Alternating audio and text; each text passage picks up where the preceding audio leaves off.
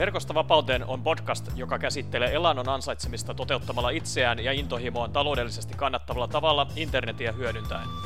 Podcastissa haastatellaan eri tekijöitä paikkariippumattoman yrittämisen ja internetmarkkinoinnin ympäriltä ajankohtaiset asiat mielessä pitäen. Kuuntelemalla Verkosta vapauteen podcastia myös sinun on mahdollista päästä alkuun oman internetbisneksen luomisessa seuraamalla yhtä tai useampaa neljästä elannon mahdollistavasta polusta.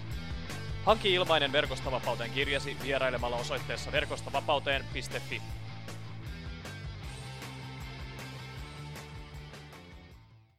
Tervepä terve! Mikko Raispuro täällä toivottelee sinulle oikein yrittelijästä uutta vuotta 2018.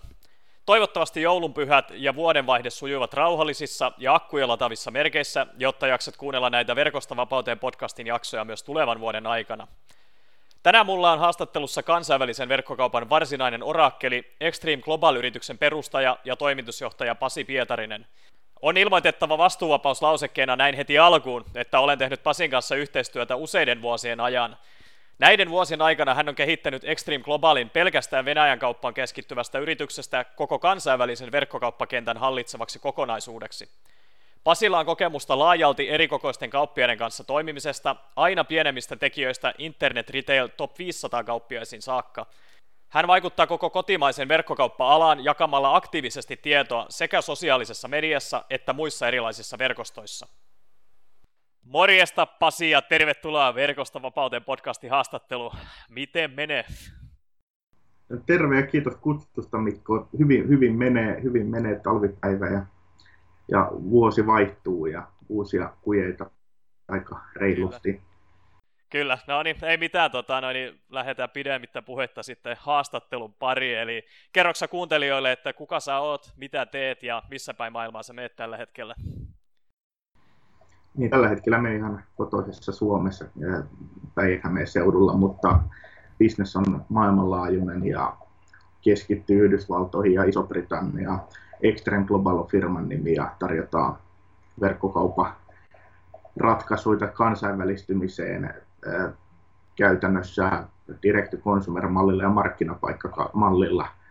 Ei olla palvelutarjoaja halvimmasta päästä, mutta ehkä kovinta kasvua lupaava firma ja pystytään myös toteuttamaan tämä lupaus, lupaus kun sitä audienssia firmalla on riittävästi kansainvälisesti. No niin, kuulostaa loistavalta. Tota, ennen kuin mennään tuohon Extreme Globaali liiketoimintaan sen enemmän, niin, niin haluaisin vähän tiedustella sulta sen, sen tota, vähän tarkemmin, että ihan, ihan henkilökohtaisesti, niin ansaitseeko sä verkosta vapauteen teeman mukaisesti niin toimeentulosi paikkariippumattomasti netin avulla, perinteisemmällä työllä, vaiko molemmin tavoin? No sanotaan, että tämä on mole, molemmin tavoin. Mulla on vahva usko siihen, että käytännössä kaikki muu paitsi perinteinen matalapalkkatyö on on tänä päivänä paikka riippumatonta. Jos me katsotaan vaikka viime vuoden Amazonin johtajarekryjä, niin nämä oli paikka riippumattomia työpaikkoja. Puhutaan kuitenkin yhden verkkokauppaalan tai tällä hetkellä verkkokauppaalan ylivoimaisesti isoimmasta toimijasta ja heidän johtoa rekrytoidaan kotiin, kotiin kotona tehtävällä työllä. Eli se on 90 prosenttisesti paikkariippumatonta työtä, mitä tehdään käytössä kaikessa asiantuntijatyössä. Totta kai ihmisillä on tapaamiset, jotka tapahtuu aikaresurssien takia nykyisin paljon online-ympäristössä. Kyllä, kyllä. Ja tota, tästä sivu, sivu tota, tai ohimenne voi päätellä siitä, että säkin paikkariippumattomasti työskentelet nimenomaan. Joo, pää, pääosin kyllä. Eli totta kai, totta kai ihan jossain viidakossa ei pysty töitä tekemään, mutta periaatteessa paikka riippumattomasti siinä mielessä, että mihin työpisteen saa asennettua, niin pystyy suurimmassa osan työstä tekemään. Kyllä, kyllä, kuulostaa, kuulostaa loistavalta ja se on just se, mihin, mihin tota, tämä maailma menossa ja, ja, ja jos ei se kärryllä, kärryllä pysy, pysy mukana, niin sit voi olla haasteellista työelämässä. Totta, kerroksä nyt vähän tarkemmin sit tästä sun harjoittamasta liiketoiminnasta ja Extreme Globalin harjoittamasta toiminnasta? Joo, kyllä, eli ne palvellaan rajattua kohderyhmää käytännössä tavoitellaan. Totta kai me palvellaan kaikkia, mutta keskisuurta ja suurta verkkokauppaa palvellaan myymään kansainvälisesti konversiooptimoidusti tehostetulla operaatiokustannuksella, plus sitten myymään enemmän markkinapaikkojen kautta, kuten Amazonin, Tmallin ja Rakutenin eBayn kautta tai Jetin kautta Eli käytännössä kokonaisvaltainen end ratkaisu, ratkaisu, joka kasaa yhteen kaikki palikat, mitä verkkokauppa tarvitsee kansainvälisessä myynnissä. Olisi kyseessä maksujen prosessointi, logistiikka, tehokkaampi konversio, tulli- ja verojen käsittely plus logistiikkasopimukset, petosten hallinta ja jopa markkinointi tulee meidän partneriverkoston kautta. Kyllä, kuulostaa hyvältä. Ja pal- palvelette myös ko- kotimaisia asiakkaita tai yrityksiä? No periaatteessa joo, on valitettavasti laskettu, että Suomessa kohderyhmään kuuluvia asiakkuuksia on välillä 5-10. Melko pieni siis. No on se pieni, jos me lasketaan Yhdysvallat, jossa on, jossa on 25-30 000 potentiaalista asiakasta. Kyllä. Mistä se sun mielestä kertoo, että Suomesta löytyy näin vähän niin kuin potentiaalisia asiakkaita versus siihen, että miten taas Yhdysvalloista löytyy? No jos me katsotaan tässä äh, tällaista perus, peruslähtökohtaa, niin jokainen verkkokauppa aloittaa aina myynnin, myynnin kotimaassaan, tai suurin osa, ei kaikki. Ja kun me ajatellaan yhdysvaltalaista, mikä on se verkkokaupan tärkein, tärkein äh, liikenteen lähde, sehän on hakukoneet, niin kun puhutaan direct consumer verkkokaupasta. No kun äh, yhdysvaltalainen tai britti verkkokauppa aloittaa hakukone markkinoinnin, optimoinnin. He tavoittelee Googlen kärkisijoja. Ja kun me puhutaan google.comista, niin se liikenne se on niin älyttömän paljon korkeampaa kuin se, että sä löydyt, löydyt suom, suomeksi Suomen Googlesta, niin se on monien miljoonien kertaiset ne liikevaihtoennusteet, jos saat ää, sivulla yksi ja sijalla kolme versus google.fi versus google.com.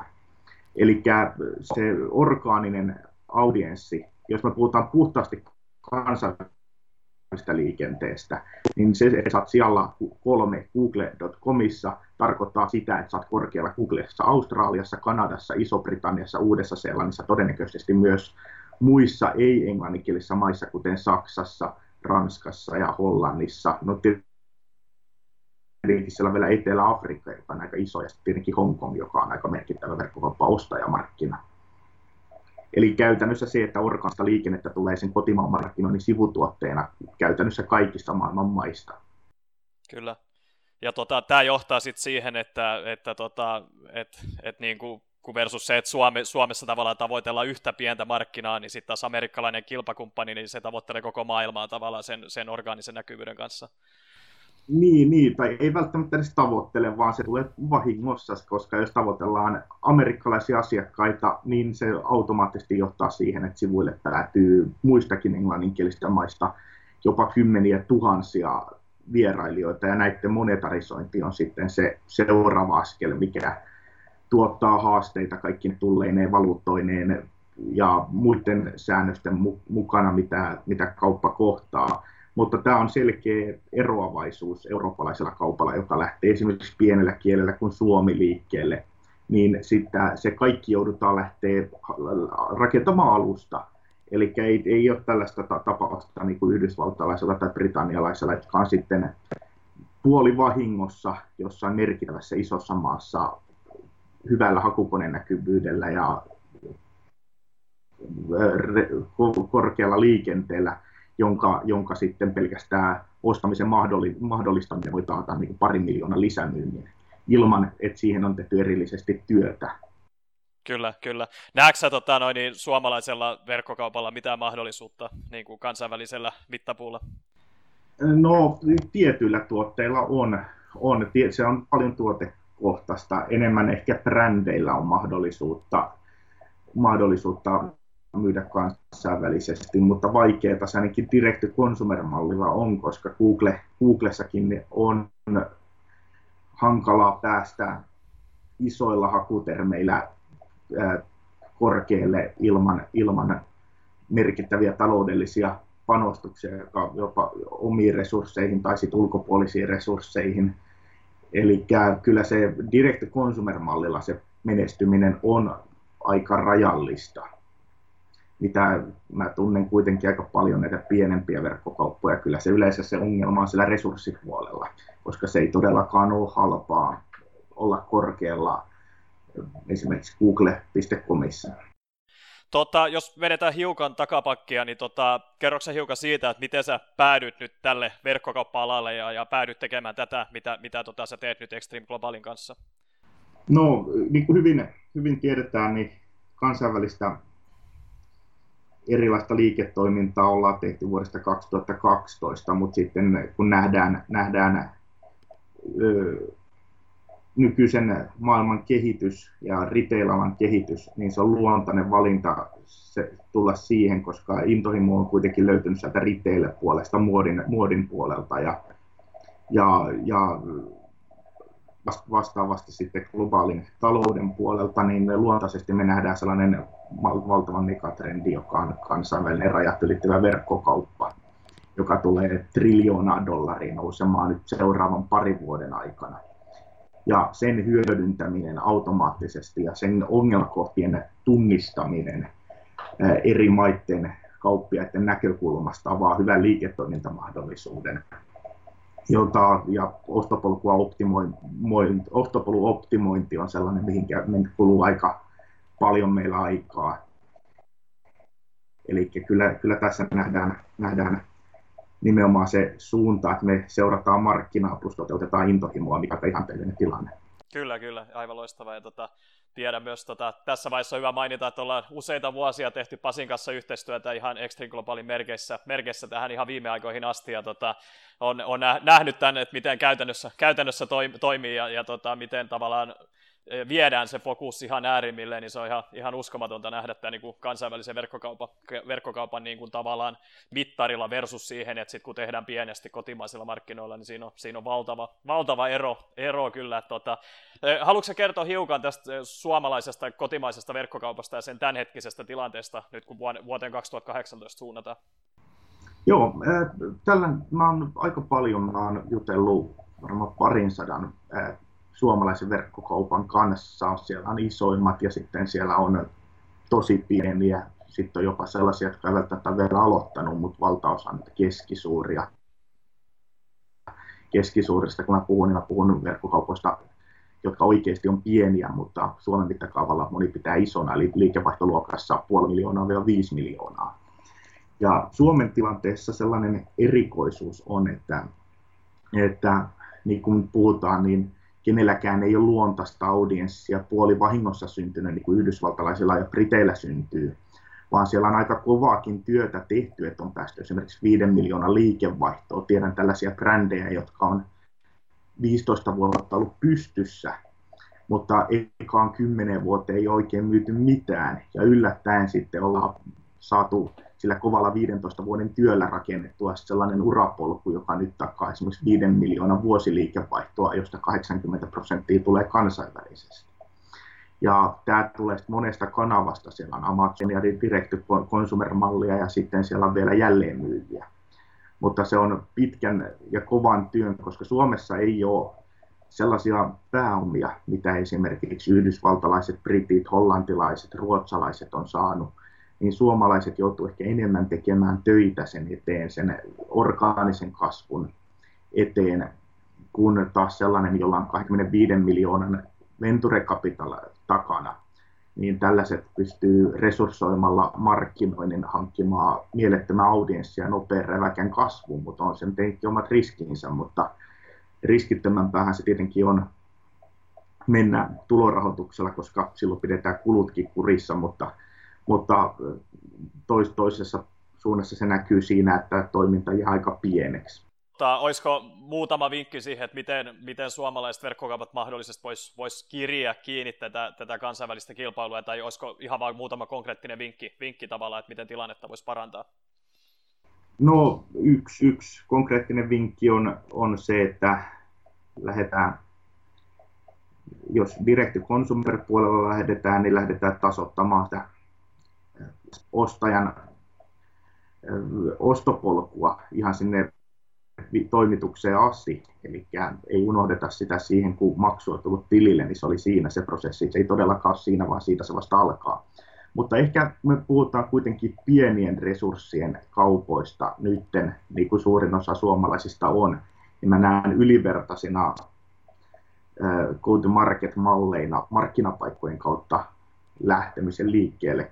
Ensinnäkin ensimmäinen syy on siinä, että ei tarvitse investoida siihen infraan niin paljon, mitä oman verkkokaupan rakentamissa pitää huolehtia maksutavat, riskienhallinta siis petostilanteissa ja teknologia ja logistiikkamallit ja muut. Ehkä kaikkein paras on kuitenkin hyödyntää esimerkiksi Amazonia ja eBaytä, Rakutenia tai, tai sitten muita vastaavia kanavia, mutta tässä pystyy myös ulkoistamaan koko, koko ää, logistiikkaketjun Amazonille. Esimerkiksi Amazon pystyy käsittelemään Amazonin, Amazonin kautta tulleet tilaukset FBAn kautta, mutta siellä on myös multichannel fulfillment, josta pystyy Amazon pystyy käsittelemään eBay-tilaukset. Ja mä näkisin, että tämä on monelle se paras, koska silloin voi keskittyä pelkästään käytännössä tuote, tuotestrategiaan ja hankintaa plus markkinointiin, jossa tulee myös se etu, että Amazonissa markkinointi on huomattavasti edullisempaa kuin suoraan kuluttajien hankkiminen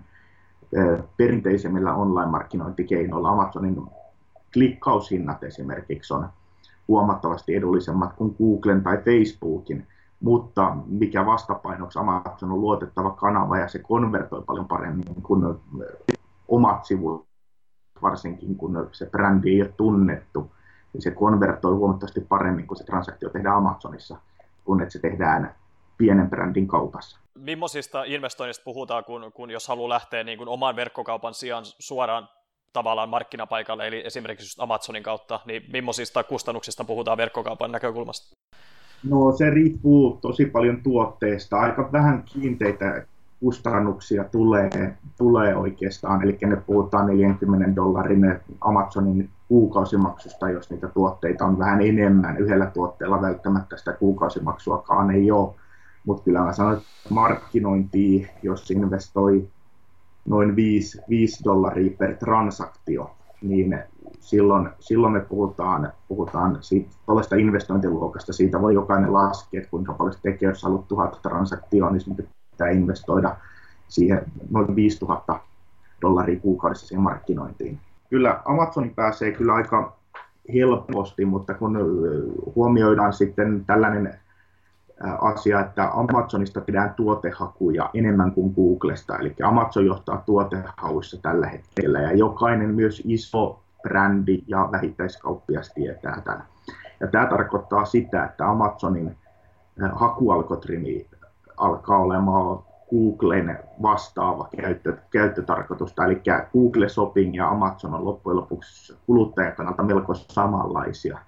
Eli Eli teknisesti erilaisia, mutta kuluttaja näkee ne samanlaisena. Kuluttaja etsii tuotteita, ja kun se menee etsiä tuotteita Amazonista, niin se pelkästään Amazonissa mukana oleminen ei riitä, vaan siellä pitää erottua, osoittaa se, että tuote on parempi ja pystyy tarjota kilpailukykyinen toimitus ja kilpailukykyinen hinta. Eli kaikki eri funktiot pitää olla kunnossa, että Amazonissa pärjää. Mä en sano, että sekään on helppoa.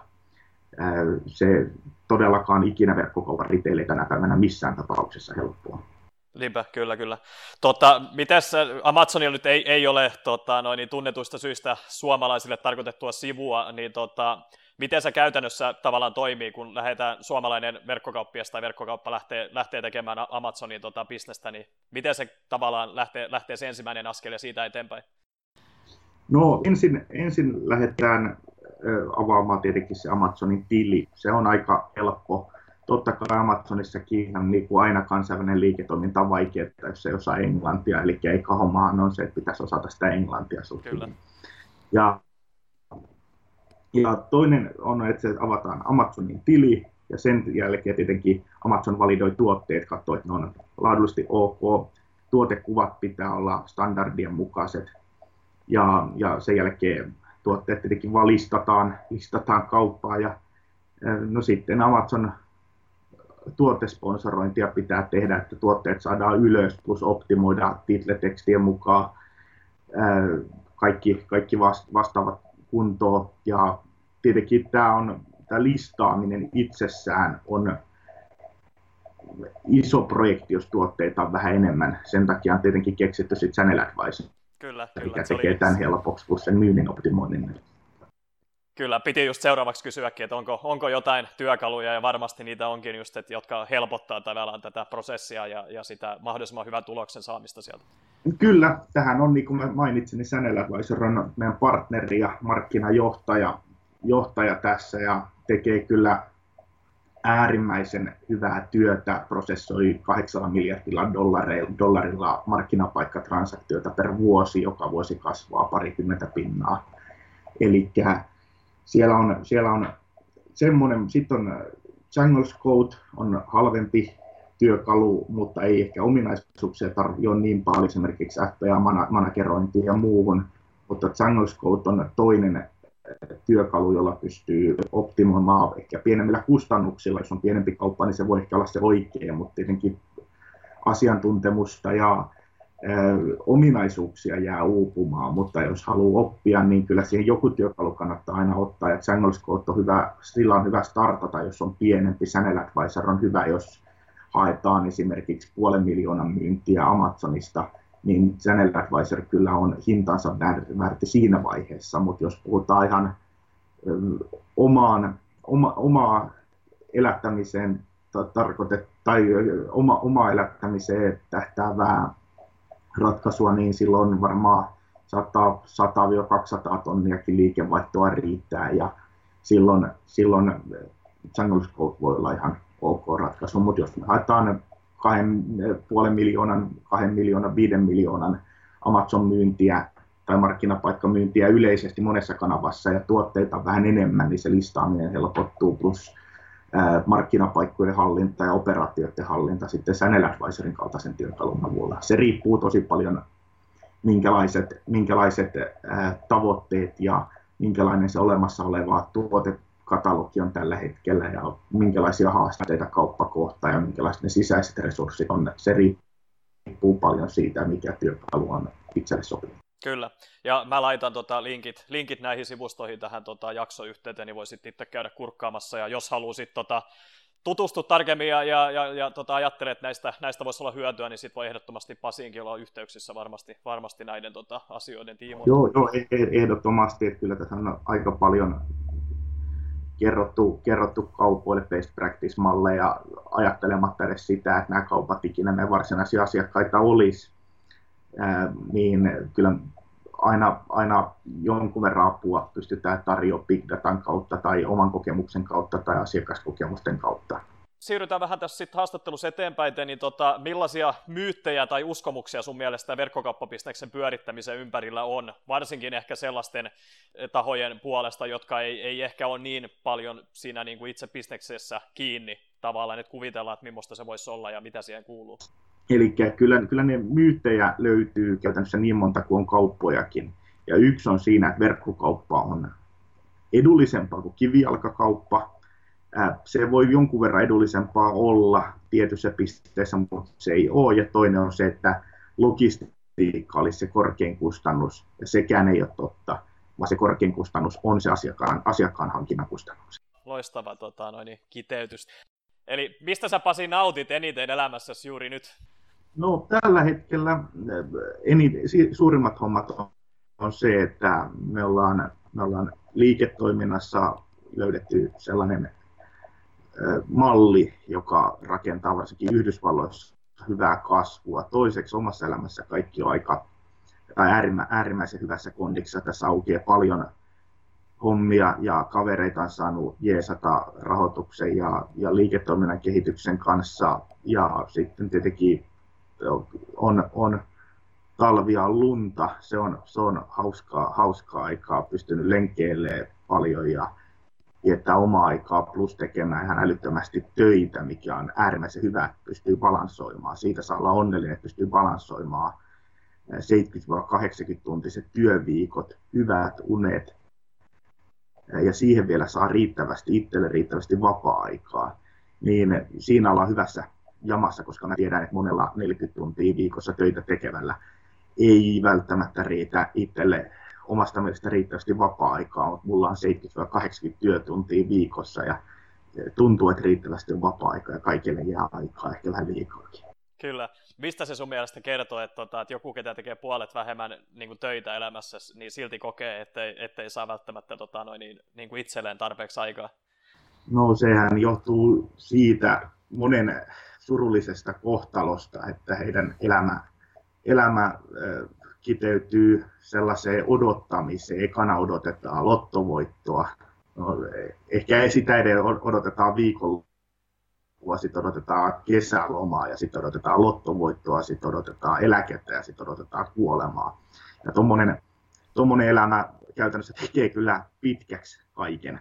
Eli ei, ei, ei periaatteessa, periaatteessa sano, sano, sanon, että se, se, että ihminen tekee sitä, mitä se, mitä se tota, haluaa, mikä sitä motivoi, niin silloin, silloin kaikki tällaiset asiat tuntuu, tuntuu toimivan. Mun kaveri oli tässä käymässä, oli yhden yön, yhden yön täällä näin ja sanoi, että nyt, nyt jotenkin asiat luistaa hyvin, kun on uuden liiketoiminnan suhteen hirveä motivaatio päällä ja näinhän se on. Silloin kun se motivaatio, se innostus ja muu, niin se jaksaminen ja energia keskittyy oikeisiin asioihin ja silti pystyy tekemään niitä asioita, jotka on itselle tärkeitä, mutta silti tekemään töitä paljon, koska se työ on niin motivoiva ja palkitsevaa silloin, kun tekee nimenomaan niitä asioita, mitä haluaa tehdä. Kyllä, kuulostaa tosi hyvältä ja monelle ihmiselle soisi just tämmöisen mahdollisuuden. Ja tavallaan se on vain itsestä kiinni, ottaa itseään niskasta kiinni ja lähtee tekemään niitä asioita, joita haluaa tehdä. Mutta siitä huolimatta niin moni jättää, jättää sen tavallaan tekemättä se on absurdi tilanne. Kyllä, ja kyllä niin tiedetään, että siinä on riskit ja hinta siinä elämäntyössä. Se joudut jättää niin paljon sellaisia turvallisuuden tunnetta pois, eli, eli ei tämä yrittäjäelämä, tämä ei missään tapauksessa ole turvallista, tämä on riskaa peliä, vaarallista.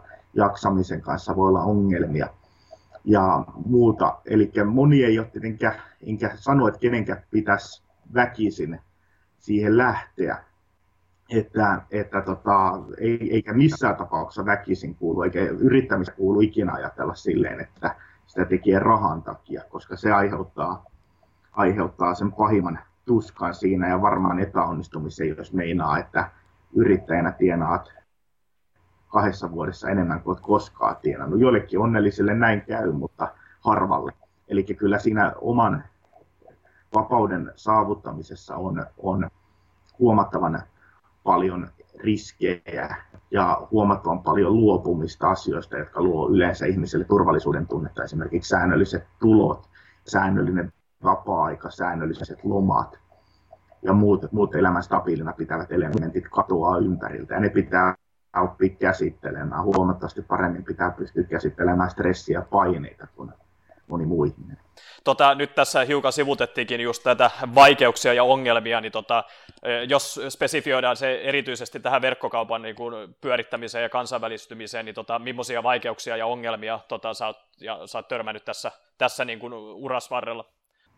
No yleis, yleisemmät ongelmat on nimenomaan liittyy siihen, siihen että toimitaan aika pienillä resursseilla, joka aiheuttaa sen ongelman, että ei saada töitä tehtyä ajoissa, eikä resurssit riitä sen koko orkesterin pyörittämiseen, eikä resurssit riitä siihen, että löytyisi riittävästi asiakkaita.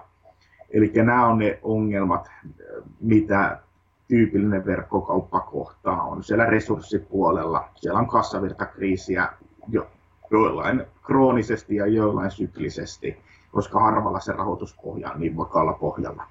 Miten, miten tota, noin, niin verkkokauppa voisi selättää tällaiset ongelmat? No, mä oon muutamalle verkkokaupalle sanonut tälleen, että jos sä uskot ideaa, niin perusta Hollantiin tai Irlantiin tai Yhdysvaltoihin firma. No Yhdysvallat on vähän vaikea suomalaiselle, mutta Hollantiin tai Irlantiin firma ja hae sijoitusrahaa siihen esimerkiksi 20 prosentin 20 prosentin osuutta firmasta vastaa miljoonaa euroa rahaa, niin sillä selätetään hänen ongelmat. Eli bisnekselle pahinta, mitä voi olla, on pankkilainat. Ja useille pankkilainat tulee ekana mieleen, kun puhutaan rahoituksesta, mutta mä näen enkelirahaa tai convertible note, eli vaihtovelkakirjaa huomattavasti parempana vaihtoehtona kuin perinteistä korollista pankkilainaa. Tota, vaatiiko se nimenomaan sit, tota, noin, niin firman perustamisen Suomen rajojen ulkopuolelle, jotta pääsee, pääsee hakemaan näitä mahdollisuuksia? No kyllä se helpottaa, helpottaa eli, eli ulkomaiset sijoittajat, varsinkin kun me puhutaan suht pienistä sijoituksista, vaikka miljoonasta tai kahdesta, niin se helpottaa rahoittajien löytämistä, kun kun, sijoitetaan, kun haetaan kansainvälisiä sijoittajia, koska Suomessa on sijoittajia, mutta jos ajatellaan miljoonan hankkimista kassaan sijoitusrahaa, niin Suomessa se vaatisi varmasti 20 sijoittajan mukanaoloa, että se saa tarvittavan summan. Ja ulkomaiset sijoittajat ei näitä pienempiä, niitä on vaikea löytää kyllä suomalaiselle firmalle muuta kuin suomalaisia. Ja sitten toisaalta, toisaalta jonkun Hollannin tai Irlannin verotuskäytännöt ja, ja pääomamarkkinat on niin paljon tehokkaammat kuin Suomen. Että sinne esimerkiksi yhdysvaltalainen sijoittaa mieluummin Irlantiin kuin Suomeen. Kyllä, kyllä. Hyviä pointteja. Verkkokaupan rahoitus on oikeasti Suomessa iso ongelma, eli, eli siihen ei usko rahoituslaitokset, ei Finverat, ei keskään ei oikein ole verkkokaupalle antanut rahaa silleen niin kuin pelkästään verkkokaupalle, ja kun se isoin rahan tarve on nimenomaan myynti ja markkinointi, ei tuotekehitys. Kyllä, mistä tämä sun mielestä kertoo, että, tota, että, että, että edes, edes kotimaiset toimijat ei luota, luota tavallaan eikä uskalla rahoittaa tuota, to, tätä toimintaa? Se ei varmaan ketään kuulia eikä suokaan, suokaan Mikko oikein yllätä, että Suomi on insinöörivetoinen maa, eli mitä monimutkaisemman teknisen härvelin teet, sitä helpompi sille on hankkia rahoitusta. Ja nyt tietenkin yhtenä isona rahoituksen saajana on peliala. No mä oon vähän skeptinen. Tietenkin, voi olla siitäkin, että mä itse pelaile pelejä, niin on ne pelialaa kohtaan, mutta mä näen enemmän konkreettisia palveluita ja tuotteita myyvät yritykset, esimerkiksi vaatekauppa. Aina vaatekauppa on toiminut. Nyt on retailin murros, eli, eli verkkokauppa kasvaa 20-30 prosenttia vuositasolla. Eli nyt puhutaan siitä palvelukonseptista, eli myynnistä ja markkinoinnista, uusasiakashankinnasta, jolla retail-ala pystyy, pystyy selviytymään. Ei me puhuta siitä, että pitää jotain elämää suurempaa korkeata teknologiaa kehittää sen kaupan ympärille, vaan ihan perusasiat, että se ostaminen on kuluttajilla helppoa ja että ne asiakkaat löytää sen kaupan. Nämä on ne ongelmat, ei se teknologia. Millaisia tavoitteita sulla ja Extreme Globalilla on niin kuin yhden, kolmen tai viiden vuoden tähtäimellä? No, tämä on aika helppo vastata, mä pystyisin jopa kymmenen vuotta sanoa tähän näin, mutta no niin. Yksi, vuosi, yksi vuosi mennään, mennään käytännössä isosti, isosti go-to-market-strategian suhteen, suhteen tota, Yhdysvalloissa. Se, nyt ensimmäinen päivä virallisesti aloittaa uusi myyntijohtaja Yhdysvalloissa – ja tavoitteet on asetettu aika korkealle, nimenomaan 1, 2, 3, 4, 5 vuotta on, on sellaista vähän korkeamman kasvun aikaa.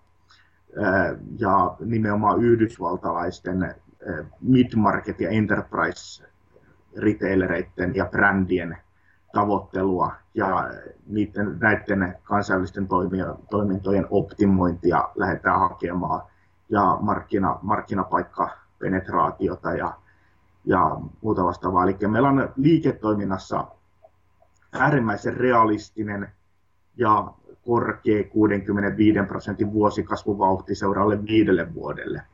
No seuraavat viisi vuotta, kun tulee kymmeneen, niin me halutaan vähän ehkä himmata sitä kasvua tuollaiseen 32 prosenttiin ja saavuttaa sitten vuonna 2027 listautuminen sitten. Eli kyllä me sinne ollaan se tavoite porukalla nyt asetettu tässä joulukuun aikana, että kyllä me haetaan sitä kymmenen vuoden sisään listautumista vakaana kasvavana ehkä top kolme alana yrityksenä. Ja nimenomaan tämä tulee sieltä Yhdysvaltojen markkinoilta, Britannia ja Australia siinä sivussa sitten toisina englanninkielisinä markkinoina. Niin, eli meillä aloitti kanadalainen kanadalainen myyntijohtaja aloittaa nyt ensimmäinen päivä työsuhteessa ja, ja kanadalaisilla on todella hyvä natiivi ymmärrys globaalista verkkokaupasta, koska he ostaa melkein kaiken Yhdysvalloista verkossa ja he kohtaa heti sen Kanadan aika monimutkaisen tullin ja ne kaikki, kaikki vien, tuonnin ja viennin ongelmakohdat, eli he tietää kuluttajan äärimmäisen hyvin, hyvin sen, mitä amerikkalaisten kauppojen pitää tehdä. Ja Eurooppaan kun myydään, niin Eurooppa on ihan samanlainen kuin Kanada, eli matala, matala hinta sille, mitä saa tullia verovapaasti tuoda. Ja, ja sitten, sitten on kuitenkin tämä korkea thresholdi sitten taas Australiassa, Hongkongissa, muutamassa arabimaassa, joihin sitten vienti on helpompaa, mutta, mutta käytännössä kanadalaisilla on ehkä paras ymmärrys globaalista verkkokaupasta tällä hetkellä maailmassa. Okei, eli Kanadan kautta pääsee hyvin myös sitten Yhdysvaltain markkinoille. No käytännössä kanadalaisilla on se ymmärrys siellä, eli he tietää, koska he on kuluttaja-asemassa, eli, eli ja iso markkina kaiken puolin, niin kanadalaisilla on ehkä tämän, tämän maailman paras ymmärrys siitä, että mitä, mitä verkkokaupan tulee operaatiossa huomioida, että se kansainvälinen myynti oikeasti toimii. Mahtuuko Extreme Globalin näihin tähtäimiin niin myös suomalaisia asiakkaita? Kyllä siinä jotain on. Kyllä ne on meillä CRM onne ja kontaktoinnit on päällä, mutta sanotaan, että me haetaan nyt lisäksi vielä kolmesta viiteen suomalaista asiakasta. Eli me mitataan kaikkia, kaikkia operaatioita. Meidän tärkein liiketoiminnan mittari on Cross Merchandise Value, joka mittaa sitä, että kuinka paljon meidän asiakkaat myy, niin Suomeen ei ole sitä monenkaan miljoonaan asetettu. Tavoite on esimerkiksi Yhdysvalloissa asetettu 330 miljoonaa ja Britanniassa on 30 miljoonaa. No Suomessa jos päästään kahteen miljoonaan, niin ollaan aika hyvin, hyvin tyytyväisiä sitten siinä. Että kyllä me nyt aika hyvä määrä prosessoidaan tilauksia, mutta enemmän tosiaan 330 miljoonaa on meillä se jo muutaman vuoden sisällä oleva tavoite, eli tuolla sanotaan 5-7 vuoden aikana 300 miljoonaa dollaria, 330 miljoonaa dollaria prosessoitavia tilauksia. Ää, niin kyllä siinä Suomi, Suomi jää aika pieneen, pieneen marginaaliin, marginaaliin ää, meidän toiminnassa. Se on pakko myöntää, mutta se johtuu siitä, että verkkokauppa on joka puolella samaa. Ää, on isoja, on pieniä. Suomessa on kapea mid-market-kenttä, pari isompaa kauppaa ja tuhansia, tuhansia tos, todella pieniä. Nämä pienet on varmasti myös relevantteja nyt, kun suomen kielellä tätä podcast-haastattelua tehdään, niin olisiko sinulla jotain tota, vinkkejä kuuntelijoille, että jos, jos he oikeasti haluaa lähteä tekemään verkkokauppaa ja, ja lähteä siihen bisnekseen mukaan, niin mi, millaisia konkreettisia vinkkejä sä antaisit, antaisit kuuntelijoille? Niin, no, nopeasti markkinoille. Yleensä, kun, jos mä ajattelen, että lähet, lähettäisiin liikkeelle muutamalla tuotteella tai verkkokaupassa on muutama tuote, esimerkiksi Shopify-verkkokauppa nopeasti ylös, ää, testaamaan se tuote, mutta myöskin samalla sitten Amazonista, Amazon mukaan ja yksi, millä saadaan operaatiot alas ja kustannukset järkevälle tasolle on, että ne kaikki tilaukset prosessoitaisiin Amazonin tilaukset ja oman verkkokaupan tilaukset molemmat, molemmat sieltä Amazonin kautta, jolloin, jolloin me saavutetaan sellainen, sellainen piste, missä, missä niin se toiminta on pitkälti automatisoitu siltä osalta, että ei verkkokauppiasta sit kuitenkaan tule sitä varastomiestä, mikä usein tapahtuu, että se on varastomies, vaan siitä tulisikin sitten verkkomarkkinoija. Eli mitä enemmän käytettäisiin aikaa asiakashankintaa ja vähemmän siihen varastomiehenä olemiseen, niin ollaan varmaan paremmin siinä toivotussa tilanteessa. Kyllä, loistava vinkki. Tota, onko sinulla jotain kirjoja, verkkokursseja tai sivustoja niin kuin kuuntelijoille siihen, että he pääsisivät alkuun ja, ja pääsisivät niin kuin löytää sitä relevanttia tietoa, tietoa tämän teeman ympäriltä? Joo, kyllä tässä nyt kirjoja, mikä itselläkin on nyt työn alla, niin on, on, on The Everything Store, eli Amazonin kasvutarina kansissa. Ja podcasteja löytyy myös hyviä, esimerkiksi Jason Scott Show löytyy SoundCloudista. Ja, ja vasta, vastaavasti sitten, sitten no Shopifyn blogit on, kannattaa tilata jokaisen aloittavan verkkokaupan, koska siellä on nimenomaan alkuvaiheen yrittäjille todella hyvää best ja työkaluja ja ilmaisia ohjeita isot määrät, eli sopivan blogi on tärkeä, Jason Scott Show, plus sit kirjat, kirjat niin retail-alalta löytyy Delivering Happiness, eli Zapposin, Zapposin kirja, ja sitten Everything Store on, on Amazon-kirja. Siinä on varmasti verkkokauppa-alalta kaksi merkittävintä teosta. Kyllä, ja mä laitan tota linkit tähän, tähän jaksoyhteyteen sitten, sitten niin pääsette, pääsette tsekkaamaan, tsekkaamaan nämä, nämä lähteet, mistä Pasi äsken puhui. Tota, Suomi, Neito täytti tässä sata vuotta äh, äskettäin, niin tota, millaisia ajatuksia satavuotias Suomi herättää sussa? No, se on Suomi sitten satavuotias. se, se on noin yksinkertaista. Ei mulla jo, mä oon aika globaalin mindsetin, mindsetin omaava omaava henkilö, eli kyllähän Suomi on rakas maa siinä, missä mulle on rakkaita paikkoja ja moni muukin. Ää, onhan sanottava suoraan, että, että se on, se on syn, synnyinmaa, mutta ei se suurempaa intohimoa, intohimoa herätä, että onko se Suomi 100-vuotias vai 150-vuotias. Ää, niin lähtökohtaisesti, lähtökohtaisesti nyt kun on satavuotias Suomi, niin pitäisi ehkä enemmän palata siihen vuoden 1918 hallintomalliin, niin meillä olisi kevyempi organisaatio, ehkä nokkelampaa työtä pystyttäisiin tekemään Suomessakin. Aika ra- radikaali heitto, heitto mutta tota, siinä oli Pasin ajatus Suomesta. Ja tota, onko sinulla vielä tähän haastattelun loppuun niin joku yksi asia, teema, vinkki, ajatus, jonka sä haluaisit jakaa kuuntelijoiden kanssa? No sellainen yksinkertaisuus kaikille verkkokaupasta kiinnostuneille, että kannattaa sellainen pitää aina mielessä, että kaikki verkkokauppa on täysin globaalia. Eli jos et sä myy kansainvälisesti, niin kilpailijat myy. Eli käytännössä, käytännössä tässä ei ole, ei ole mitään muuta vaihtoehtoa kuin tarjota ostamisen mahdollisuus jokaiselle asiakkaalle, jotka sivuille vaan jotain kautta pystyy tulemaan, oli ne mistä päin tahansa. Eli sillä kapitalisoidaan se, se globaali hyöty liiketoiminnalle, kun tarjotaan ostamisen mahdollisuus kaikille ja ymmärretään se aidosti, että kaikki verkkokauppa on globaalia. Kyllä, aivan loistava, loistava ajatus. Tota. Ja sitten ihan viimeisen kysymyksen myötä niin lopetellaan, eli mistä kuuntelijat voivat löytää lisätietoa susta ja, ja Extreme Global-yrityksestä? No parhaiten löytää meistä tietoa varmaan extremeglobal.com-sivulta ja LinkedInistä löytyy ja Paytrailin sivuilta pitäisi löytyä Haula Pasi Pietarinen muutamia kirjoituksia ja, ja sitten Googlesta löydetään hyvin, kun googlettelee globaalia verkkokauppaa ja muuta, kyllä sieltä aina jotain löytyy ja korkeilta sijoilta, että siihen, siihen ollaan panostettu. Eli LinkedIn, LinkedInistä löytyy ja, ja Paytrail, Paytrailissa on varmaan viisi laajempaakin kirjoitusta globaalista verkkokaupasta – ja, ja sitten, sitten tietenkin nettisivut. Eli siinä ne on pähkinänkuoressa. Hyvä, loistava. Kiitos haastattelusta Pasi Pietarinen. Kiitos, kiitos Mikko ja oikein hyvää uutta vuotta. Kiitos samoin. Moi moi. Eh, moi moi. Kiitos kun kuuntelit Verkosta vapauteen podcastia.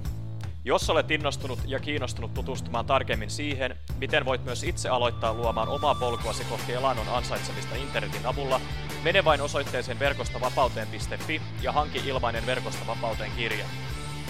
Lisäksi, jos pidit tästä jaksosta, niin arvostaisin sitä kovasti, jos tilaisit podcastini ja jättäisit arvostelun siitä, miten mielestäsi suoriuduin. Se auttaa enemmän kuin arvaattaa. On vain neljä polkua elannon ansaitsemisen internetin avulla.